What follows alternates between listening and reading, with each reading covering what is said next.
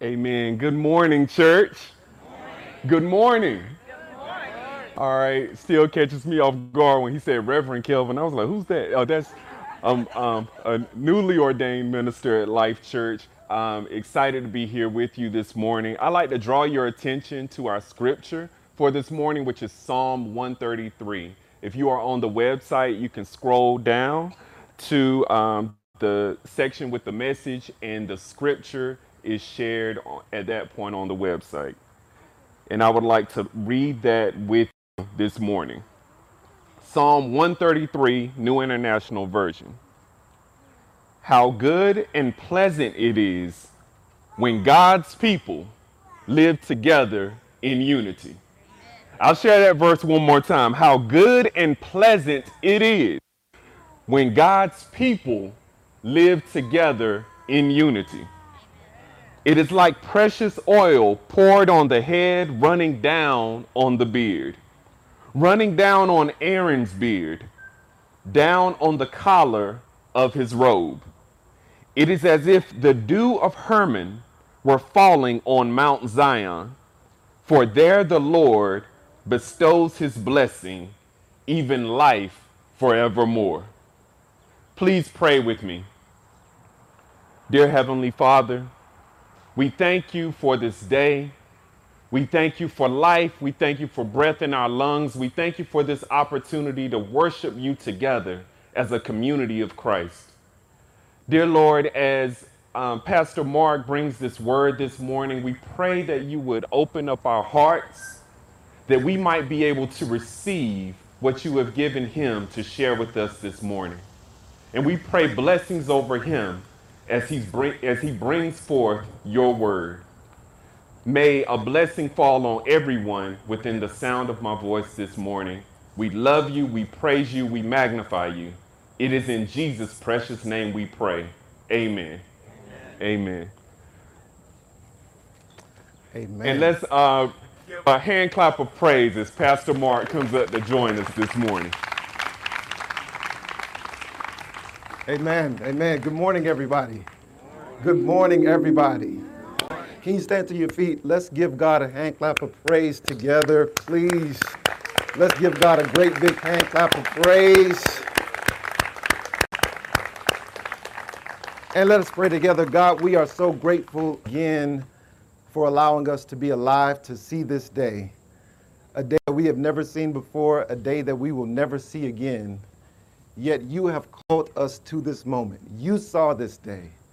And so we submit ourselves in this moment. We yield ourselves to what your Holy Spirit desires to do to us and through us, with us. Holy Spirit, have your way and open the ears of our hearts, open the eyes of our hearts so that we can see you, so that we can see only you. Now, God, we thank you for being waymaker, miracle worker, promise keeper, light in the darkness. Our God, that is who you are. And we pray these blessings in the mighty name of Jesus, that name that is above every name. The mighty name of Jesus, we pray. Let everyone say amen. amen. Let everyone say amen. amen. Let everyone say amen. amen. Give God one more hand clap of praise here.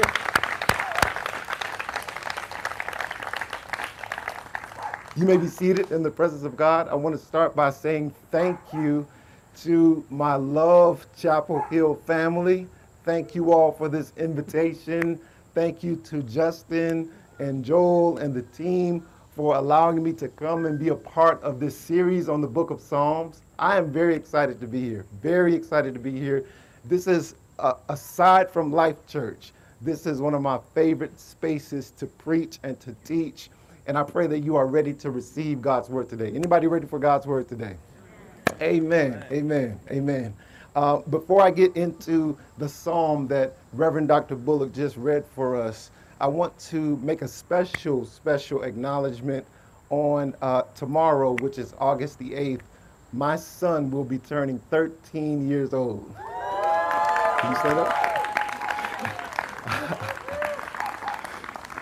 We've got a 13 year old, guys. this is my son. And the cool story about this is that he was born August the 8th, 2009. And then LA, my, my wife Amy and I, planted Life Church in September of 2009. I have no idea what we were doing, what we were thinking, but this is the Lord's doing, and it is marvelous in our eyes. And I just wanted you to see my son in whom I am well pleased. This is that guy. This is that guy. And uh, yeah, amen. Amen. And we feel so very blessed, so very blessed. So I wanted you to see him. I also wanted you to see my wife as well. Would you stand up? Yeah, there you go. That's Amy. We've been married for 15 glorious years. Um, uh, yeah. Um, she, she's going to get me after this is over because she hates the attention.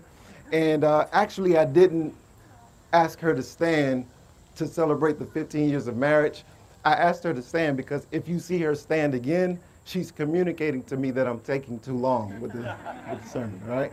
So I just wanted you to know what she looks like. She, she's not saying amen to the sermon. She's, she's actually telling me to land the plane, land the plane. All right? I also want to give an acknowledgement to uh, one of the best churches this side of heaven which is Life Church. And uh, so I want to thank God for the lifers that I see out there, lovers and lifers together in the same space. That is amazing. That is amazing. I, I did notice, uh, and I do want to talk to just some some some Life Church folks uh, in this moment. I did notice that while the attendance in person uh, may be a little sporadic for some of the lifers, when I said we were coming to UNC, they showed up. All right? So I just want you all to know I'm making the list and checking it twice. Um, I, I, am a fan of Duke. Uh, I probably lost 90% of the audience when I said that. So it's going to be real work today for the Holy Spirit to help you hear the sermon in light of that. But no, all jokes aside, I, I love this opportunity. And again, we are grateful. When Love Chapel Hill called and asked if I would come. I said yes, and I knew in that moment I wanted to bring all of the Life Church family. So again, we are honored to be in this space with you today. All right?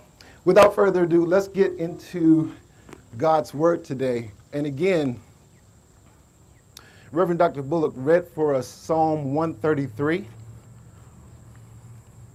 What he didn't read, which I want to call your attention to, is the superscription, the inscription uh, that you see, the words leading into this psalm, right? Psalm 133, depending on which translation you have, has these few words before verse 1. In the King James Version, it says, A song of degrees of David. Perhaps in your translation, it says a song of ascent of David. God bless your word and bless your people by your word. In your name we pray. Amen. I want to title this message simply The Climb. The Climb. I have this cousin that uh, my family goes to visit in Maryland uh, every year around Memorial Day. And then um, my cousin and his family will come to visit us in North Carolina, usually around 4th of July or Labor Day weekend. And we always, my, my cousin and I, we always find a way to work out together. And uh, that's not necessarily for health reasons. We, we know that uh, we need to stay healthy. But most of the time, we're just trying to burn calories in advance of the food that we're about to eat. And both of us are competitive. We are competitive. And we've never said it. We've never spoken it. In fact, if he's watching this, uh, then I'm saying something that we've never shared with each other. But when we're working out, it's always a competition. We, we've never said it, we've never spoken it, but we always feel it. It's always like this light competition. And when I go to Maryland, he's more of an indoors kind of guy. He loves the gym. He loves the treadmill specifically. and he'll do intervals on the treadmill. He'll speed it up, slow it down. And, uh, you know, so when in Rome, I do what, what the Romans do. I, I enjoy the gym as well. So I'll get on a treadmill beside him and I'll try to mimic his workout. Well, when he's in North Carolina, I like to be outside. I like the sound of these birds that we hear. I like the North Carolina sunshine beating down on me as I am outside doing my cardio. And because we have this unspoken competition going on, he, he can always beat me if it's about a straight line, if it's about a flat line, if it's about flat road, flat surface, he can always go for longer than I can go. But when I get him here in North Carolina, when we're outside doing our thing, uh, there uh, are, are some spaces and some terrain. The route I take, I'm intentional to make sure those routes include hills. Because while he can beat me in a straight line, I know that once we start hitting those hills, it's going to be a different story. The hills. Any, any, anybody familiar with, with the hills. Anybody working out and then you hit a hill unexpectedly and something changes, doesn't it? Uh, my wife Amy and I, we work out together as well. And on our walks, we will be planning the next 120 years of our lives together. We are moving and we are discussing things about our relationship and making decisions for our son Ethan. But the minute we hit a hill, things change. She's smiling at me right now things change. When we hit that hill, something happens. Our breathing changes, right? Our heart rate rises, right? Our pace slows down. And we become strangely silent in those moments. And it's because the hill has introduced for us this word resistance. Everybody say that resistance. Say it again resistance. In fact, if you're taking notes, I want you to write that word down. That's an important word for what I'm going to share today. There is this resistance. You know resistance, right? It, it, it's those of you when it, it's when you're on the bike and you're turning the red knob to the right. It's for all my Peloton people, for all my Peloton people. Resistance. It, it's when you're on the treadmill and you manipulate the left side of the, the, the board on the treadmill. It, it, that's for all my Orange Theory people, right? It, it, it's when you add the cinder block or the bands. That's for all my boot camp people. I'm just making sure I, I, I get everybody in the sermon, all right? Everybody say it again resistance. Resistance rarely feels good to us, but it's so often good for us. Resistance is it, it rarely feels good to us, but it is so often good for us. And if you think about that, that's really that really can describe many of the blessings of God in your life. If you look back over your life, the, the, the, great blessings, the great lessons that you've learned in your life, if you if you really analyze those blessings, if, if it is a blessing that has come from the Lord, often you will see places where there has been resistance, where God has strategically used resistance to bring a blessing into your life. Resistance is, it rarely feels good to us, but it is so often good for us. Hold that for a moment. I want to talk about the psalm today. We're in a series, for those of you who may not know, where Love Chapel Hill is in the midst of a series on the book of Psalms. They've been covering Psalms all this summer, and there have been some amazing, amazing speakers and teachers who have contributed to the series. And I invite you, if you are a podcaster, to go to Love Chapel Hill's page and make sure you get some of those sermons. It's been such a blessing. I probably won't do it justice today the way these other teachers have, but I do want to say a few things about it. The book of Psalms, often referred to as Israel's prayer book or Israel's hymn book, right? It is a collection of Hebrew poems that are prayers and prophecies and praises to the one true and living God. The book of Psalms, 150 in total. broken down into five divisions, right? Five sections of the book of Psalms. And the psalm that we read earlier, Psalm 133, would be located in the book, but is also a part of a subsection of Psalms referred to as the Psalms of Ascent. Everybody say ascent. ascent. Yeah. It's the Psalms of Ascent. Now, uh, these Psalms are important because within the Psalms you can find um, a psalm for every occasion and every emotion. That's what the people of Israel would be using the book of Psalms for. They would pull on this for their special occasions, and they would pull on this to find connections with the emotions that they felt. God created us to be beings that feel, that exist, that are connected to the existential world around us. They, they had a song for everything. Just like we have an app for everything, they had a song for, for everything. And the Psalms of Ascent were a unique collection. It was a collection of uh, about 15 Psalms, starting from Psalm 120 and going through Psalm 134. And with these particular Psalms, they would use these. Uh, now, there is some debate. Um, the, the Psalms of Ascent um, they were connecting that to Israel's time in captivity and coming up and out of Babylonian captivity. That's one way to think of it. An- another uh, translator said that uh, the 15 Psalms of Ascent were connected to the 15 steps that were in the temple, and that they would often read one of the Psalms as they stepped up to the place of worship. But the, the most um, popular understanding of the Psalms of Ascent is that they were drawn upon whenever the uh, Hebrew people were making pilgrimage to the city of Jerusalem.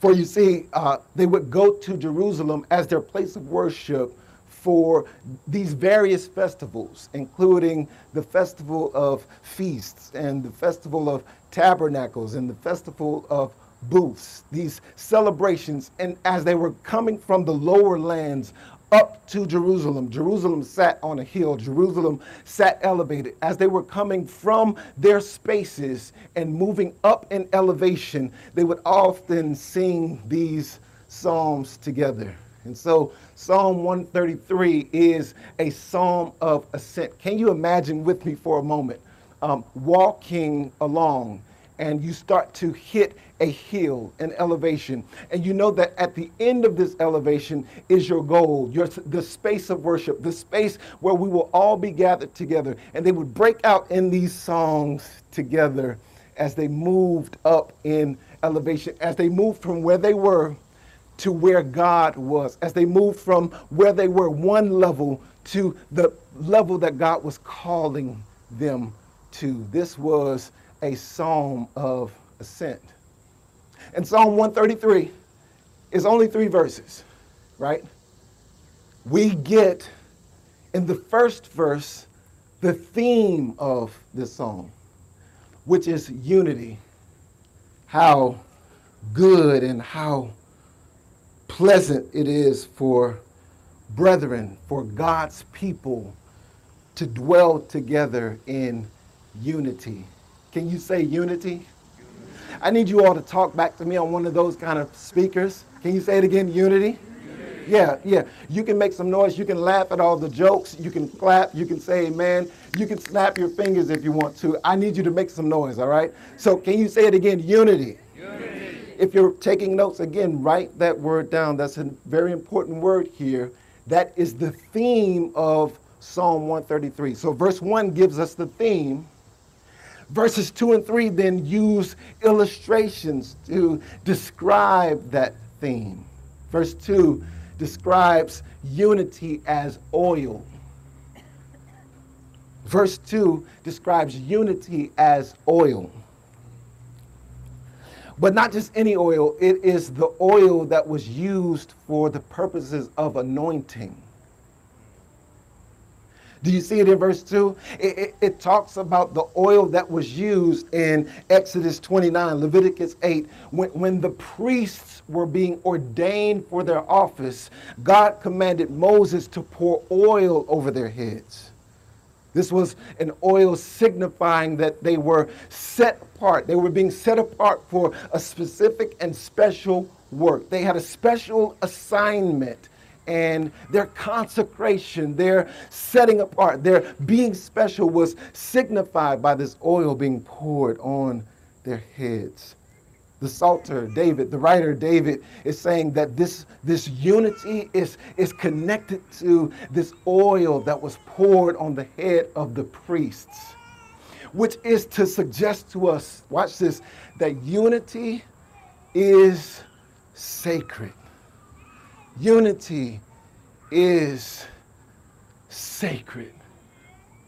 I, am not talking about something normal. I'm talking about the God intended, the God honoring, the God pleasing kind of unity is actually sacred. It is special. It is unique and it has a special purpose in God's agenda. Verse 2 suggests that unity is sacred. Verse 3 then suggests that unity is constant. Unity is intended to be constant. The writer says that, that the God pleasing, God honoring, God ordained kind of unity is similar to not just oil, but dew. The dew that flowed from a certain mountain called Mount Hermon.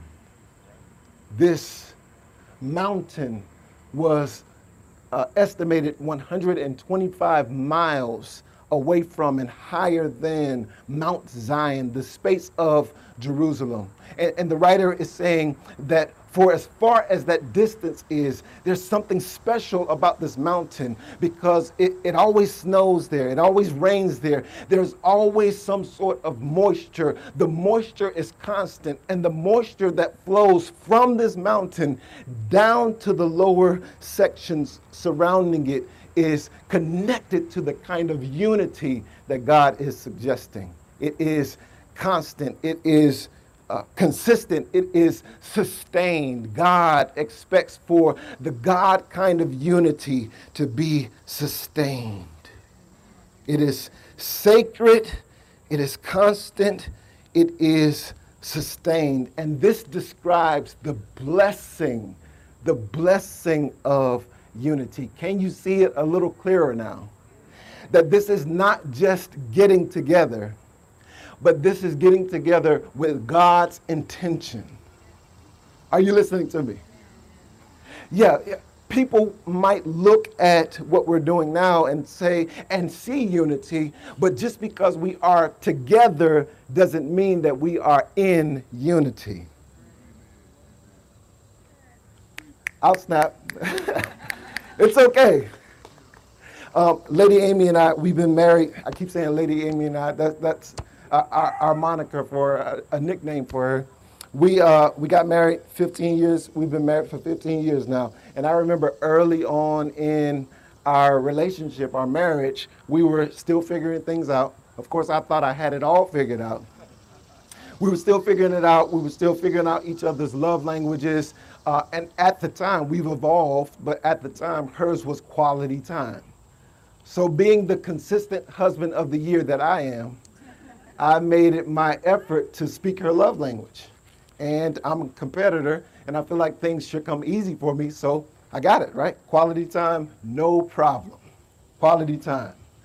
So, what I would do is, um, especially during the fall, during football season, what I know is that a football game is going to last around three hours.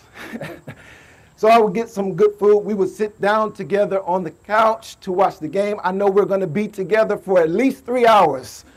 Abracadabra, quality time. Some claps, some claps. Um, so, so forgive me if I was a little surprised when we are having talks of accountability. That's what I'll call those talks of accountability.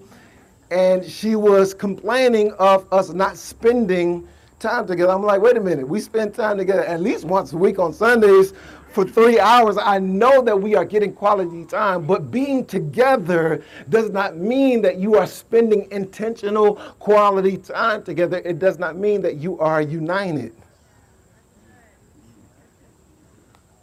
The writer is suggesting something different here.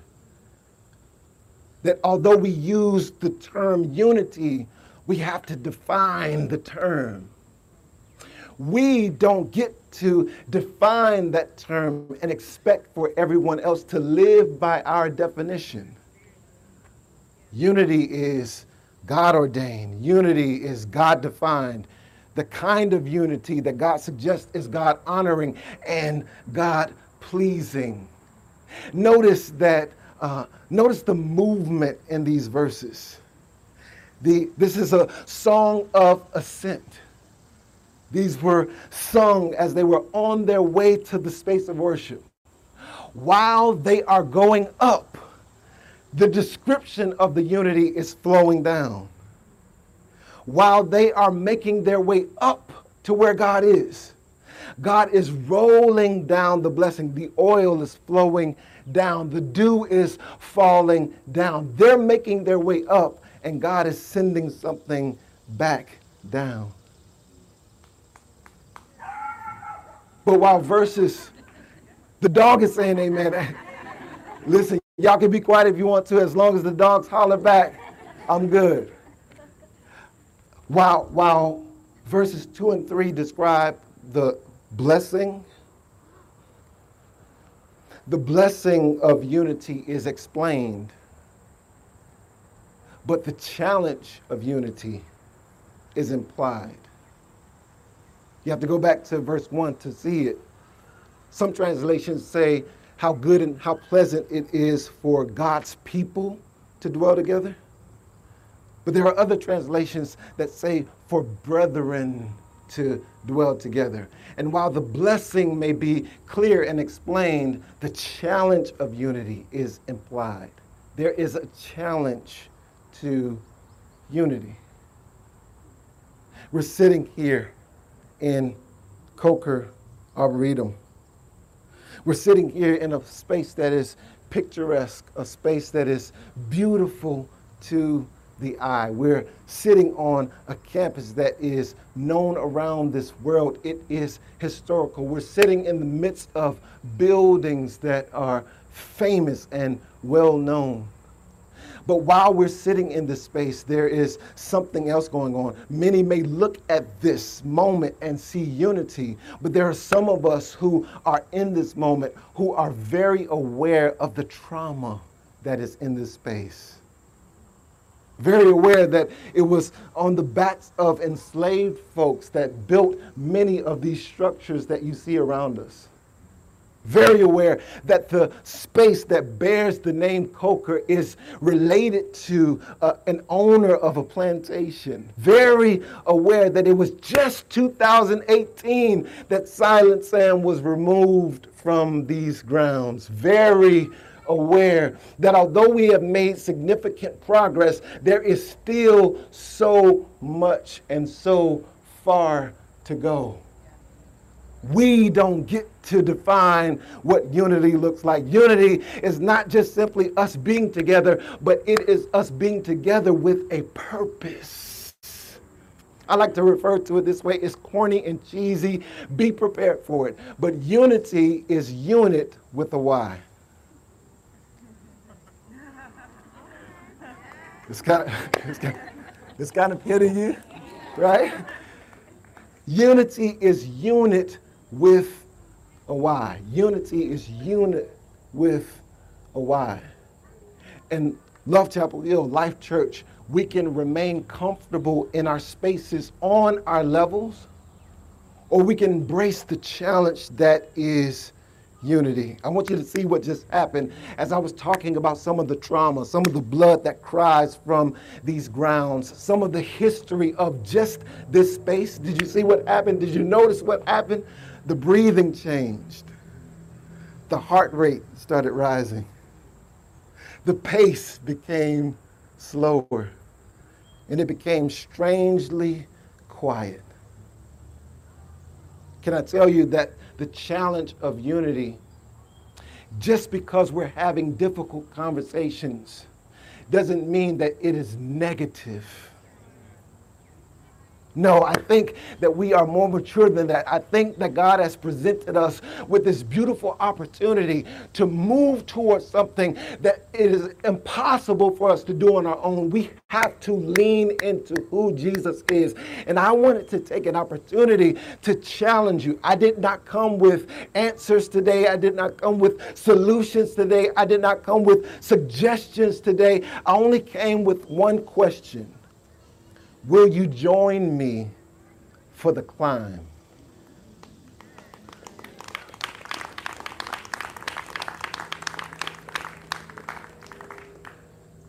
Here's a challenge. It's difficult, but the end result of it is beautiful and divine and sacred and sustained and constant. For at the end of chapter 3, at the end of verse 3, rather, the writer says that God has commanded a blessing that will last forevermore. In other words, what's implied is when we do the hard work, when we do the messy work, when we do the challenging work of forging this God ordained, God pleasing, God honoring unity, God has assigned a blessing for us that will last forevermore. Again, I did not come with answers. I did not come with solutions. Those will come in time. But what I can tell you to get us started is that I think unity has something to do with this table. I think unity has something to do with this table. I think the God kind, the God honoring, the God pleasing uh, uh, unity has to do with us remembering what the Lord has done. For in addition to salvation, in addition to changing our eternal destinations, this table reminds us of the cross that provided a bridge, a connection between us and God. Do you see it? A bridge that not only connects us to us and God, the great commandment love the Lord your God with all your heart, mind, soul, and strength. And the second commandment is just like the first to love your neighbor as yourself. We don't get to define what unity is, we don't get to define who our neighbors are there is a bridge where there has been division. There is now a bridge because of what Jesus has done for us. We are now reconciled to the one who has always loved us. There is a bridge. And not only is the bridge vertical, but the bridge is horizontal and the bridge is far reaching, which is why at this table, everyone is invited.